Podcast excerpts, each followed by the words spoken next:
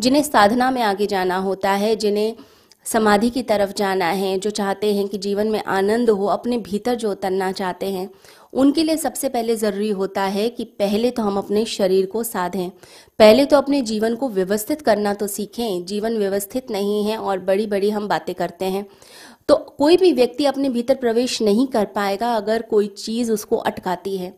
जैसे अगर आप ध्यान करने बैठते हैं और आपने उस दिन किसी से झगड़ा किया है, तो वो जो झगड़े की बात है वो मन में गोल गोल घूमती रहेगी। अब मन में वो विचार घूम रहा है कि इस व्यक्ति ने मेरे साथ ऐसा व्यवहार किया, मैंने हमेशा अच्छा किया और उसने मेरे साथ इतना बुरा किया, या मुझे पैसे का धोखा हो गया, या मेरा अपमान कर दिया गया। तो वो जो विचार है, वो जो शब्द है, वो आपके जहन में, आपके मन में घूमता रहेगा। आप कभी ध्यान में प्रवेश कर ही नहीं पाएंगे। अगर शरीर में भी कोई पीड़ा है, अगर आपने अति भोजन कर लिया है, पेट में पीड़ा है, तो वो जो पीड़ा है वो ध्यान के वक्त में बाधा डालने लगती है। अगर हम देखें तो छोटा सा कांटा भी अटका देता है, क्योंकि चेतना क्या करती है, वह जहाँ भी शरीर में इमरजेंसी होती है, जहाँ भी शरीर में कोई भी बीमारी है, पीड़ा है, वो उसकी खबर देती है। तो अगर पैर में कांटा भी चुभा है या चींटी काट रही है, तो पूरा ध्यान वहाँ चला जाता है, आप अपने भीतर उतर ही नहीं पाते। तो स्वास्थ्य का अर्थ होता है जब सब चीज़ें एक सम अवस्था में आती हैं, उसी सम अवस्था में भीतर का द्वार खुलता है जिसमें आप अंदर प्रवेश कर जाते हैं। तो आपको अपने सिर का, हाथ का, पैर का ऐसे पता नहीं लगता, लेकिन अगर सिर दुख रहा है तो पता चलता है, आपके पैर में पीड़ा है तो पता चलती है, हाथ में अगर दुखन है तो पता चलती है। तो स्वास्थ्य की अवस्था वह है जहाँ पर हम विदेह अवस्था में आ गए, जहाँ हमें देह का भान ही नहीं रहा। तो भगवान कहते हैं हर चीज़ में समता को लेकर आओ। हमारा जो भोजन है, अगर वही अगर बैलेंस नहीं है, हम अति भोजन कर लेते हैं या उपवास रख के बैठते हैं, तब भी हम परमात्मा तक नहीं पहुँच सकते। कहते हैं कि जब श्वेतकेतु वापस आए पढ़कर अपने गुरुकुल से, तो बहुत सारी ब्रह्म की चर्चा कर रहे थे। तो उनके जो पिता थे उद्दालक ऋषि, उन्होंने कहा कि तुम कुछ दिन का उपवास रखो, उसके बाद ब्रह्म की चर्चा करेंगे।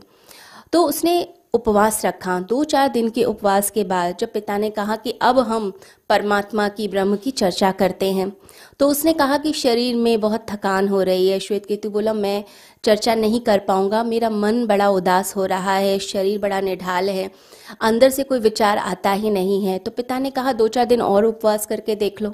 तो उसने दो चार दिन और उपवास किया। फिर उसके बाद पूछा पिता ने कि अब कौन सा विचार मन में उठता है, तो उसने कहा कि मेरे अंदर तो सिर्फ और सिर्फ भोजन के विचार आ रहे हैं। तो पिता ने कहा क्या ब्रह्म का कोई विचार आता है, परमात्मा का कोई विचार आता है? तो उसने कहा कि परमात्मा का तो नहीं, लेकिन अन्न का विचार आता है कि भोजन मेरे को प्राप्त हो जाए। तो जो व्यक्ति उपवास करके बैठा है, जो अपने शरीर को सता रहा है, उस व्यक्ति को परमात्मा कभी भी उपलब्ध नहीं होंगे, क्योंकि उसका सारा ध्यान तो भोजन में है। लेकिन हाँ, जो परमात्मा की याद में है, जो परमात्मा के प्रेम में है, परमात्मा की भक्ति में है, ऐसे व्यक्ति को फिर भोजन का भान नहीं रहता, वो उसका उपवास सिद्ध हो जाता है।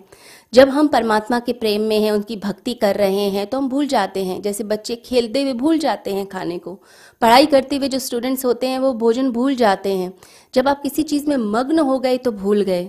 परंतु हम जब अति करते हैं तब हम कहीं नहीं पहुंचते। अति भोजन आप कर लीजिए, पेट में पीड़ा शुरू हो जाएगी। ऐसे ही निद्रा के बारे में भगवान कहते हैं कि उसमें भी समता आनी चाहिए।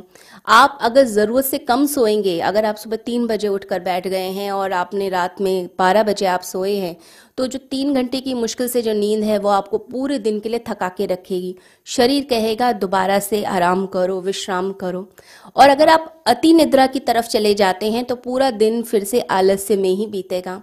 तो हर चीज़ बैलेंस में जिस व्यक्ति की होगी, वही भीतर अपने उतर पाता है, उसी को परमात्मा का आनंद प्राप्त होता है। अगर हम कर्मों में भी अति चेष्टा लगा देते हैं या फिर कम चेष्टा लगाते हैं, उससे भी फर्क पड़ता है। जब ज़रूरत से ज़्यादा किसी चीज़ की चिंता होने लग जाए या ज़रूरत से ज़्यादा हम उसमें एनर्जी डालने लगे, तब भी हम थक जाते हैं। या फिर हम अपने कर्म को आधा अधूरा छोड़ दें तो भी वो कर्म पीछा करता है, तो भी समता आती नहीं। आप ऑफिस का काम पूरा करके नहीं आए हैं तो घर में भोजन करते करते आपको वो फाइल याद आएगी कि कल मुझे सबमिट करनी है, कैसे काम होगा, तो मन में वो चीज़ चलेगी। या आप घर पर भी उसको लेकर आ रहे होंगे। तो जो कर्म ठीक से कर दिया, जो पूरी तरह से पूर्ण हो गया, फिर उससे पीछा भी छूट जाता है। भगवान कहते हैं कि वही व्यक्ति योगी है जिसका आहार विहार, जिसकी निद्रा, जिसकी कर्मों की चेष्टा सब बैलेंस है, और ऐसा ही व्यक्ति योग को प्राप्त होता है, उसके दुख दूर हो जाते हैं और आनंद की अवस्था में जीवन को जीता है।